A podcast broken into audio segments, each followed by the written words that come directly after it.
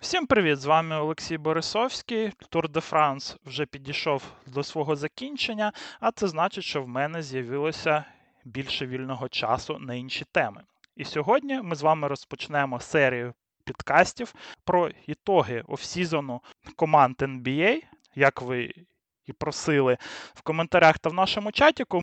Ми обов'язково пройдемося по кожній з команд NBA і подивимося, що вони наробили в offseason. Трошки довелося зачекати, щоб розпочати цю серію, та, мабуть, е, це не будуть саме ітоги offseason а, тому що є ще невирішені питання з Кайрі Ірвінгом, з Кевіном Дюрентом, з Расселом Вестбруком та Майлзом Бріджесом. Тому це будуть, мабуть, е, перші якісь е, ітоги offseason а.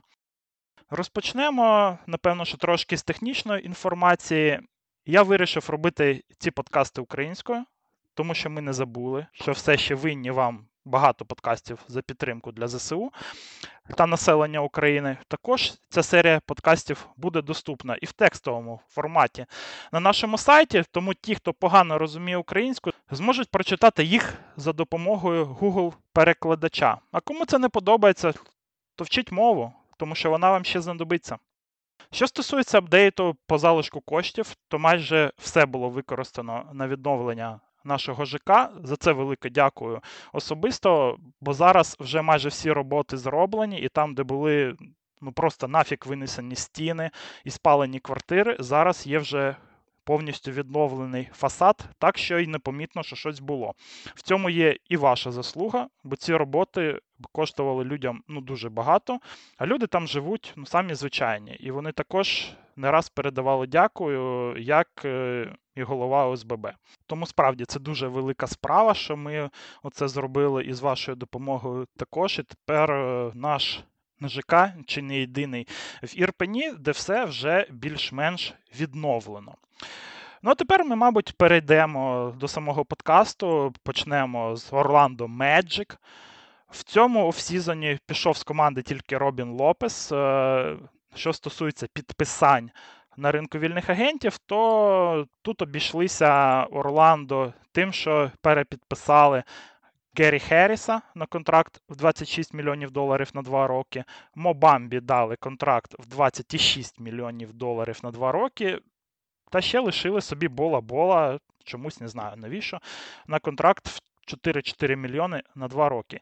Ніяких трейдів в них не було. Наразі у ростері є 19 гравців, на яких витрачено 124,4 мільйони доларів. Тобто десь приблизно як розмір salary cap у.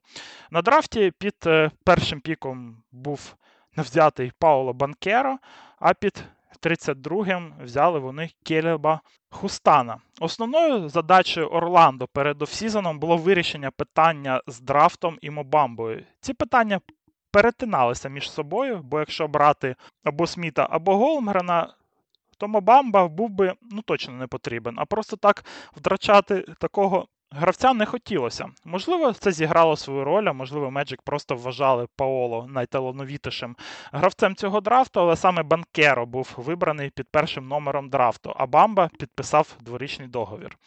По суті, це аналог MLE, дворічний контракт в 26 е, мільйонів доларів дає змогу Мохамеду достатньо швидко вийти на ринок вільних агентів, а команді подивитися на те, як буде працювати трійка бігманів.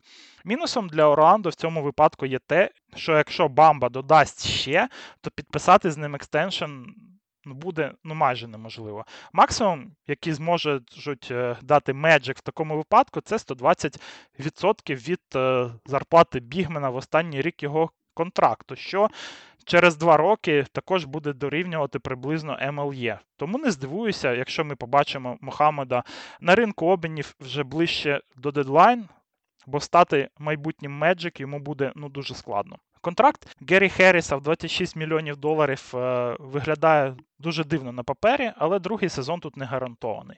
В цьому році у Орландо, судячи за все, був на нього бюджет, тому з фінансової точки зору це не дуже важливо. Вони навіть не вийшли за межу селері кепу.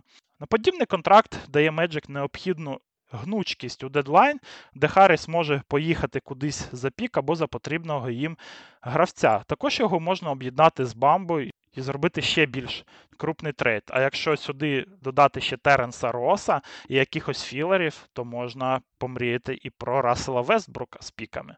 Харріс закриє проблеми з ротацією на трьох позиціях, а також буде ментором для молодих гравців.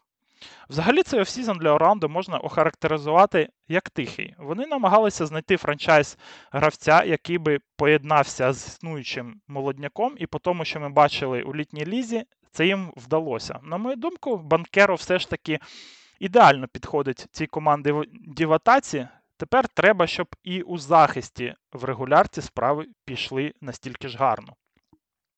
Наступна команда в нашому списку це Оклахома Тандер. З команди пішов в офсізон тільки Джамайкл Грін. Його buyout склав 5,5 е, мільйонів доларів.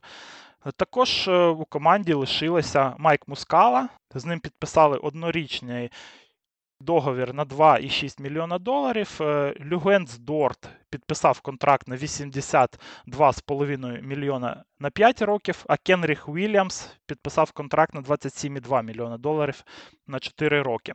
Також був один трейд е, на драфті в Оклахомі, де Усман Д'єнг приїхав е, в Тандер в обмін на перші раунди 2023 року від Детройту, Вашингтону та Денверу. Пік Детройту був top-18 Protected, а два інші піка вони захищені на лотерею. На даний момент е, в Оклахомі є 21 гравець у складі, які зароблять 141 мільйон доларів, що складає приблизно десь 9 мільйонів до luxury tax у. На драфті під е, другим номером був е, вибраний Чет Голмгрен, під 12-тим піком Джелен Вільямс, а під 11-тим Усман Д'єнг. Під 34-м е, ще був вибраний бігмен Джейлен Вільямс. Головним завданням для Сема Престі в цей офсізон було знайти franchise бігмена на драфті. В якості такого був вибраний Чет Голмгрен, upside в якого, мабуть, найкращий серед усіх е, гравців драфту, якраз те, що і треба Оклахомі з великою кількістю їх піків. У цю логіку вписується і трейд з вибором Усмана Д'єнга, який також має великий потенціал, але поки що далекий від того, щоб приносити користь в НБА. Віддати три піки за один. Багато на перший погляд, але всі ті вибори мають міцну протекцію, і не факт, що будуть навіть взагалі першими раундами. Тому потенціал Д'єнга може виправдати таку високу, на перший погляд, ціну. А ось Джелен Вільямс, судячи з гри у літній лізі, цілком може давати користі в НБА вже зараз. Універсальний Вінгмен це те. Що шукають всі GM и НБА, і Сем Престі цілком міг зробити тут е, ну, дуже крутий пік. Якщо з драфтом було все більш-менш зрозуміло, то відхилення дуже вигідної опції команди Люгенца Дорта в 1,93 мільйона доларів та підписання екстеншену на 82,5 мільйонів доларів повинно було збити з пантелику. По-перше, навіщо відхиляти настільки вигідну опцію? А по-друге, чим Дорт заслужив аж такий крупний контракт? Ці два питання можна пояснити стратегічним плануванням з урахуванням стрімкого зростання стелі зарплат приблизно в 10% на рік, а також новим tv контрактом у 2025 році, який, скоріш за все, підвищить salary cap до 200 мільйонів доларів.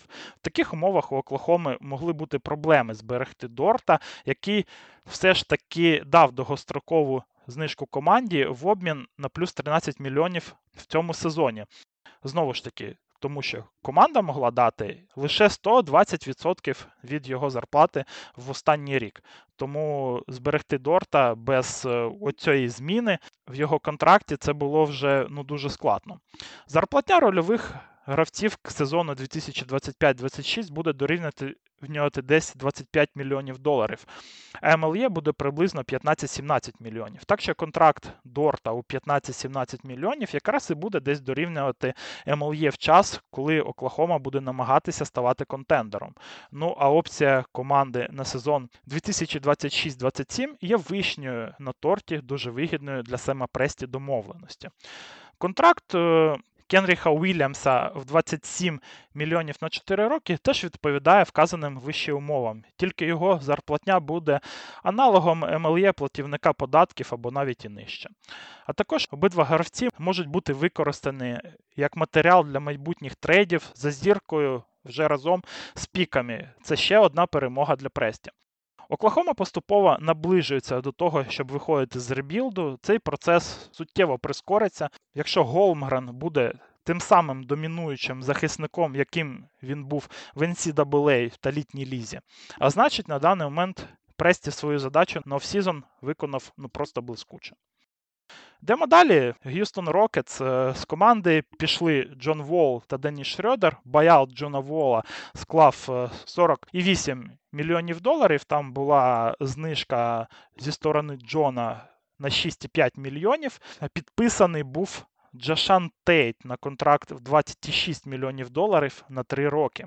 Був також один обмін на драфті в Рокетс, в рамках якого в команду прийшов Тай-Тай Вашингтон і піки Міннесоти другого раунду в 2025 та 2027 роках в обміні на Вендела Мура.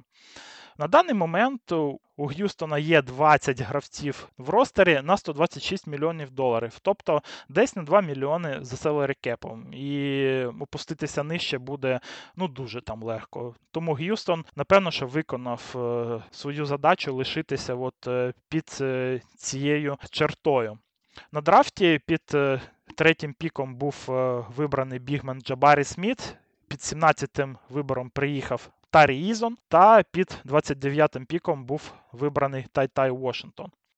Г'юстон почав роботу з ростером з того, що позбавився від Джона Вола, з яким вони не могли порозумітися цілий рік. Вол поступився 6,5 мільйонами, щоб їхати в контендер. Тому для Рокетс це була непогана угода. Тим паче, що для них було дуже важливо звільнити ростер спот під молодих гравців. Рафель Стоун також відхилив дуже вигідну опцію команди в контракті Джошана Тейта і підписав з Форвардом угоду в 21 мільйони на 3 роки. Логіка тут була така сама, як і в контракті Дорта. Г'юстон поступається зарплатою в цьому році, де в них є гроші і нема амбіцій, але викупає ще 2 роки фрі-едженсі по дуже привабливій ціні. Але ця ціна аж занадто приваблива бо Тейт буде заробляти лише 7 мільйонів доларів в останній рік контракту, тому підписати з ним ще один extension буде ну, майже неможливо і доведеться використовувати cap space, ну якщо він, звісно, буде. З використаною опцією команди в третій рік. Контракту ця угода закінчиться якраз перед тим моментом, коли буде підписаний новий TV контракт Тому, може, Стоун планує, що впише його в це вільне місце, або взагалі не планує його в якості гравця майбутнього для Г'юстона. В будь-якому випадку контракт Дорта, хоча і в два рази більше, але у підсумку може бути більш зручним при розмовах про extension. Драфт 2022 року повинен бути гордістю менеджменту, бо по суті були закриті всі проблемні місця та ще й додали собі два піка другого раунду. Сміт впав до третього піку, що стало несподіванкою, але він більше підходить під Шенгюна, аніж Банкеро. Ізон повинен закрити дірку на позиції Вінгмана і в перспективі додасть команді захисту та скорінгу. Ну а Тайтай Вашингтон це стіл під 29-м піком для команди, в якої найкращий пасер грає на позиції центру. До Вашингтона можна було придивлятися і 17-м піком, але Стоун. Майстерно прочитав картину драфту і не тільки не забрав його раніше часу, а ще й отримав два піки другого раунду, опустившись з 27 на 29 позицію. Єдине завдання на offseason, е, яке ще не виконав Стоун, це знайти нову команду для Еріка Гордона. Але я говорив у своєму прев'ю, що влітку це зробити складно, бо Г'юстон не хоче заполучити за нього перший раунд і не брати погані довгострокові контракти. Був тут варіант з Філою, але Деріл Моурі знайшов кращий і дешевший варіант. Йдемо далі. Сакраменто Кінгс з команди з цього сезон пішли Джеремі Лемп, Донте Де Вінченцо, Джош Джексон та Деміан Джонс. Тим не менш, е, Кінгс е, підняли опцію Трея Лайлза в 2,6 мільйона доларів, а також підписали за МЛЄ Маліка Монка на контракт в 19,4 мільйона на 2 роки. Також було два трейдивних. Кевін Хьортер е, приїхав з Атланти в обмін на Джастіна Холіде, Моріза Харкліса та пік першого раунду. А Джейден Харді відправився в Даллас на піки другого раунду Далласу 24 і 28 років. Наразі у Сакраменто є у ростері 16 гравців на 128,7 мільйонів доларів. Тобто вони знаходяться трішки вище за salary cap. На драфті під е, четвертим піком був е, вибраний Кіган Мюррей. Не дивлячись на те, що Сакраменто тільки побили рекорд NBA по кількості сезонів підряд без потраплянь в плей-офф, вони знаходяться в лютому він на умоді. Причиною цьому є контракт до Мантаса Сабоніса, який закінчується через два роки. І домовитись з ним про extension буде надзвичайно складно по тим самим причинам, які були і у Люгуенса Дорта, наприклад. З цієї причини на драфті на проблемну позицію був е, вибраний більш е, готовий до ліги Кіган Мюррей, а не більш апсайдні Джейден Айві і Шейден Шарп. Мюррей став MVP літньої ліги, де показав здатність набирати очки і пристойно захищатися проти інших молодих гравців, але дивлячись на його гру там, все ще тяжко зрозуміти, чи буде він ефективним в якості скорера проти елітних атлетів в NBA. Всі його мінуси були помітні на плівці і в літній лізі. Але що він точно зможе додати Кінгс вже в перший сезон, це shooting. Тут він виглядає одним з найкращих stretch форвардів ліги вже зараз. Ще більше шутінгу Сакраменто отримали в обміні з Атлантою, де всупереч нашим прогнозам в Каліфорнію Кевін Хьортер приїхав не в пакеті з Клінтом Капелою або Джоном Колінсом, а самостійно. За це довелося віддати не тільки Джастіна Холіде та Моріза Харкліза, а й перший раунд. Ну що поробиш? Це ціна кожної спливаючої хвилини до виходу Сабоніса на ринок вільних агентів. Хьортеру ж точно не допоможе обороні периметру, але розтягувати оборону ну конче необхідно, якщо в твоєму складі є Дарон Фокс та Сабоніс. Тепер в цьому амплуа у Сакраменто є на дві якісних опції більше. А ось де Монте Макнера почало заносити, це у підписанні Маліка Монка. Екс-гард Лейкерс на папері виглядає ну, дуже гарним підписанням за MLE. Бо насправді від нього користі мільйонів на 15. Але в Сакраменто і так вже достатньо гравців атакувального амплуа і undersize гардів без захисту. Ну що ж, тепер буде на одного більше. Макнейр провів е, ну, дуже непоганий offseason, і Сакраменто точно стали за нього краще. Але питання захисту і, і гри на підбираннях не вирішиш лише підняттям опцій Трея Лайлза, а не підходящий під Сабоніса Рішон Голмс все ще залишається у складі команди. Тому вирішувати ці проблеми доведеться за рахунок тренерського таланту Майка Брауна, який завжди вмів ставити захист, а ось з нападом в нього були проблеми. Детройт Пістонс, остання команда з нашого подкасту. Пістонс цей offseason покинули Френк Джексон, Карсен Едвардс та Люка Гарза.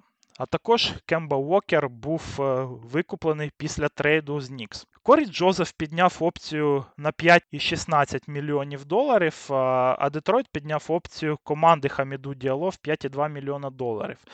Також е, на ринку вільних агентів Детройт зміг е, перепідписати Марвіна Беглі на контракт в 37,5 мільйонів доларів на 3 роки, і підписали Кевіна Нокса на 6 мільйонів на 2 роки.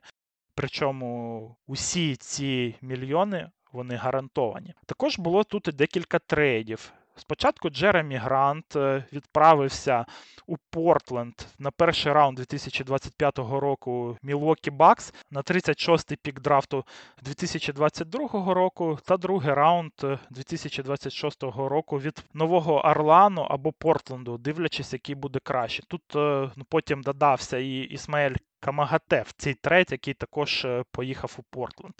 Джелен Дюрен е, та Кемба Вокер приїхали з Нікс на пік е, першого раунду 2025 року від Milwaukee Bucks, а Нерленс Ноель, Алек Бьоркс, другий раунд Нікс 2023 року другий раунд Майами 2024 року, який буде топ-55 Protected, та 6 мільйонів доларів. Ну, Вони приїхали з Нікс в обмін на другий раунд е, Детройту 2025 року та права на Ніколу Радічевича.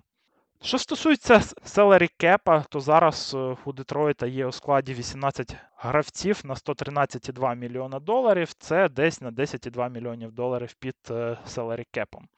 На драфті вони взяли під п'ятим номером Джейдена Айві, під е, 13-тим номером Джелена Дюрена та під 35-м Габріелі Прочіду. Перед офсізоном у Детройта було безліч можливостей по підсиленню складу. На це натякав і високий пік на драфті, і крутий трейд-актив у персоні Джеремі Гранта та місце на максимальний контракт під кепкою. В орієнтирних планах були максимальні контракти Майлзу Бріджесу або Деандре Ейтону, але всі вони потерпіли крах. Бріджес сам собі споганив літо, а offer sheet Ейтону не мав особливого сенсу після обміну з Горнетс та Нікс на драфті, де Детройту вдалося отримати талановитого Джелена Дюрену ціною першого раунду Мілвокі. І це вкупі з home run піком Джедіна Айві під п'ятим номером може завершити rebuild е, Детройту вже наступним літом, коли вони зможуть підписати гравців на 60 або навіть е, і 70 мільйонів доларів до кістяку з драфту 2022 року та Кейда Канінгема з е, Садіком Беєм. Також в обмінах з Нікс та Портлендом Детройт отримав і декілька других раундів, що допоможе в майбутньому, а Нерленса Нойоля та Аліка Бьоркса можна намагатися продати в дедлайн або просто не підіймати опцію команди по закінченню сезону. Привернули увагу два контракти, які Детройт видав двом топ-10 пікам драфту 2018 року. Марвін Беглі отримав 37,5 мільйона доларів на три роки, і це до піків другого раунду, які були відправлені в Сакраменто в дедлайн. Чи коштує Беглі таких затрат сказати ну, дуже важко бо він з однієї сторони не заграв в токсичній атмосфері Кінгса, його травми приходили в самий кепський час, коли він, здавалося б, е, починав чіплятися за роль стартера. Тому з однієї сторони тут є потенціал, а з іншої. Його ігрові якості ну, дуже специфічні, і йому краще грати на позиції центра, якщо він все ж таки не зможе навчитися кидати трьохи. І тут йому в пару беруть Дюрена, який також без кидка і може грати тільки у фарбі. Повністю гарантований контракт Нокса взагалі тяжко якось пояснити логікою, бо він в NBA не показав навіть натяку на потенціал, а про якісну гру взагалі говорити не треба. Все ж таки, offseason Детройта можна оцінити як непоганий, але тільки за рахунок. Шедевральної праці на драфті. Бо ринок вільних агентів е, виявився для команди неоднозначним. Підписані гравці, скоріш за все, не виправдають довіри, Зірок заманити в Детройт не вдалося, але хоча б е, вільне місце в селері Кепі було використано для отримання дюренів і піків другого раунду. Тому і не все так погано. Ну що ж, перший наш подкаст підійшов до свого кінця. Не забуваємо підтримувати нашу славетну армію, донатити у всілякі фонди. Там збирають і не тільки на байрактари, а ще й на багато чого корисного, що зараз дуже буде потрібно нашій армії в умовах контратаки та можливого нападу зі сторони Білорусі. Всім дякую за увагу. Наступний підкаст, мабуть, вже буде наступного тижня. Але чекайте на свої улюблені команди. Всім до побачення!